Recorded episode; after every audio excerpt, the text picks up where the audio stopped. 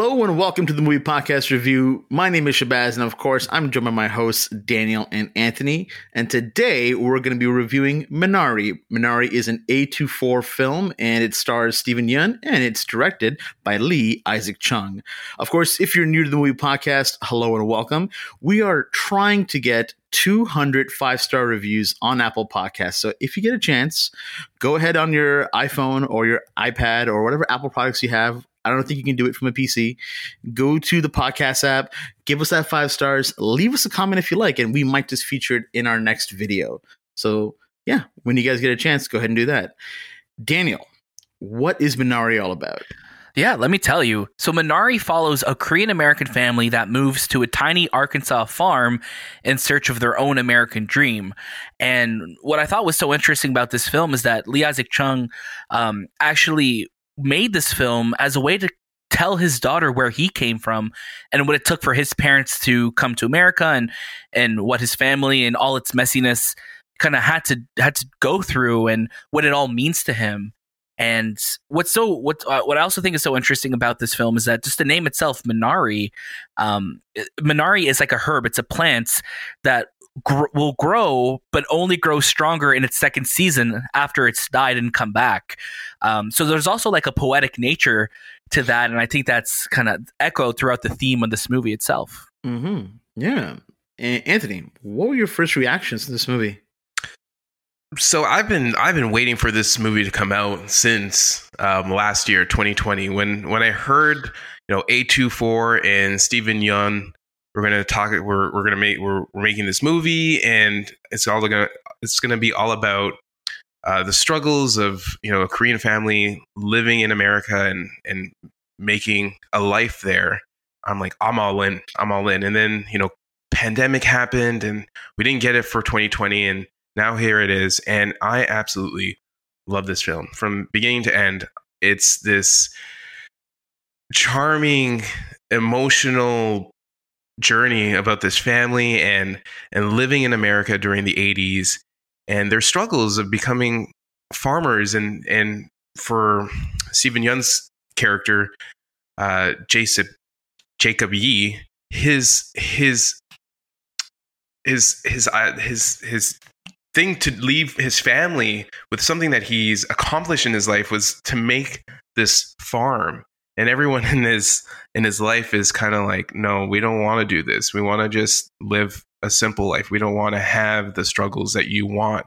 But he feels like this is an accomplishment. If he can do this he can you know make money for his family but leave a legacy for them as well yeah, there's a lot of uh, you know you, you draw these comparisons there for sure, and it really seems like they're trying to go for the the American dream in the 1980s, um, while also realizing that they're living in, in Arkansas, where I'm going to assume there may have not been a lot of Koreans. I know that when they go to the, the chicken factory, they start to realize, oh my God, there's Koreans here. But I, I can only imagine like that might be just the amount of Koreans that they really have there.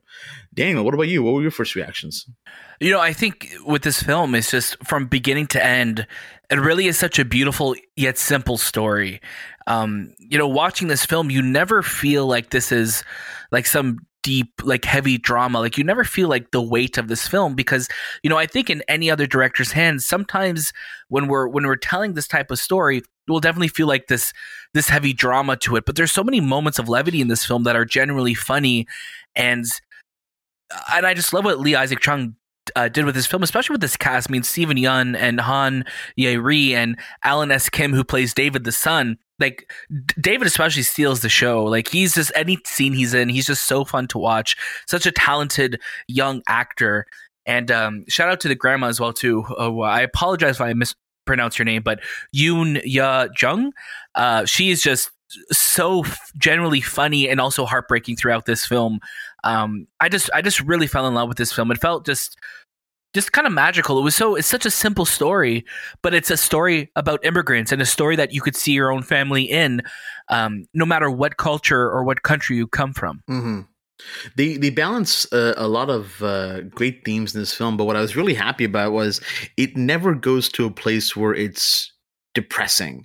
Um, a lot of films like this can really bog down on making the audience want to cry, but I think what Lee Isaac did really well was created a, created a way for us to feel the emotions the characters are feeling while also not giving us the darkest places that they can go to. There's definitely some moments in this movie where it gets really intense, but I, I still never felt really sad. I just felt like, wow, this is the emotion that they're trying to give me, but I, I'm totally on board with it.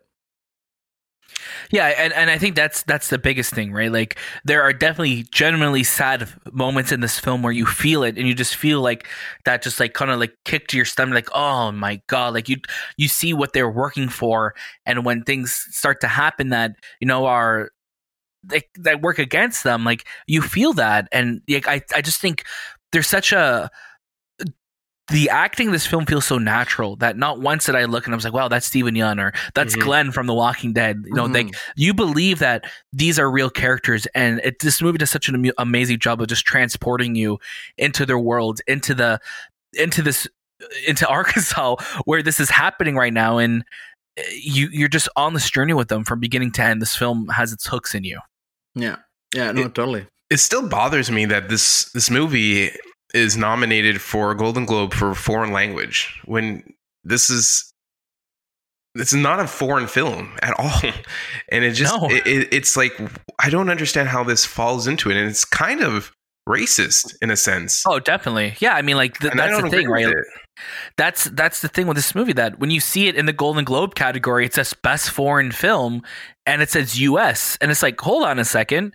That's not accurate. Like this movie takes place in the states, just because they speak uh, partially in a different language throughout. Like I, I just think that's so um, that's so wrong that mm-hmm. this uh, and it just seems like you know w- you know best foreign pictures are only for the films that don't have white people in it and that's what it feels like i'm really excited to see what happens when we get to the oscars um, to see where this film kind of lands is it going to be in the foreign film or is it going to be just like how parasite was in, under best picture so let's, let's we'll have to wait and see, I guess. Yeah, mm-hmm. I mean, mm-hmm. the Oscar nominations are going to be coming out at the end of February, so we won't have to wait too much longer to see uh, when they're going to get announced. But hopefully, uh, hopefully we'll we'll see this movie get some love. Yeah. Um, one of the only things, my only, um, I would say, thing that I didn't love about this film is that I just wish it, it, it ended a little abruptly, but it mm. also left me just like I'd rather have a movie leaving me wanting more of it than having too much of it. So right, um, mm-hmm. I, the ending is a little abrupt, but other than that, I think it's a beautiful story. Yeah, no, exactly. And I think one of the things that Anthony you touched on before as well was the level of comedy in this film is is at a place where it's it's not trying to be overtly funny, but it's because it's these genuine moments. They make me they made me laugh pretty hard, and, and I love that it, it came so naturally in this film. Yeah, there's just it's just honest like we are going through something, and it's just like natural. Things can be funny in life. It, it doesn't have to be a joke, but life can be funny too. And I and I think that's done so naturally throughout this film. The the chemistry with uh, David and his grandmother was flawless. It was just it was on point um, you know, when the grandmother comes to to live with them, you can see David who's just not into what what this whole interaction is. He's like, "You're not a grandmother. You don't make me cookies. You don't dress me." Because th- this grandmother loves wrestling. She's more of like an outcasted grandmother in a sense. Gambler, smoking, mountain. Yeah, it's just.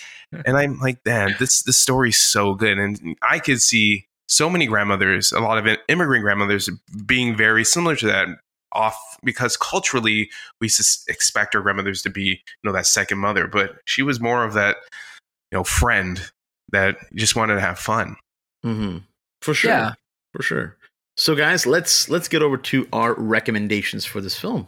Let's start off with daniel. Daniel what would you like to say to, to our audience out there you know like with this film like we said at the top of the show like this this is a beautiful film beginning to end um, regardless of what culture or country you come from um, you're going to see your family in this movie and and I love just how natural that feels and just how um, beautiful the acting is throughout um, by the entire cast.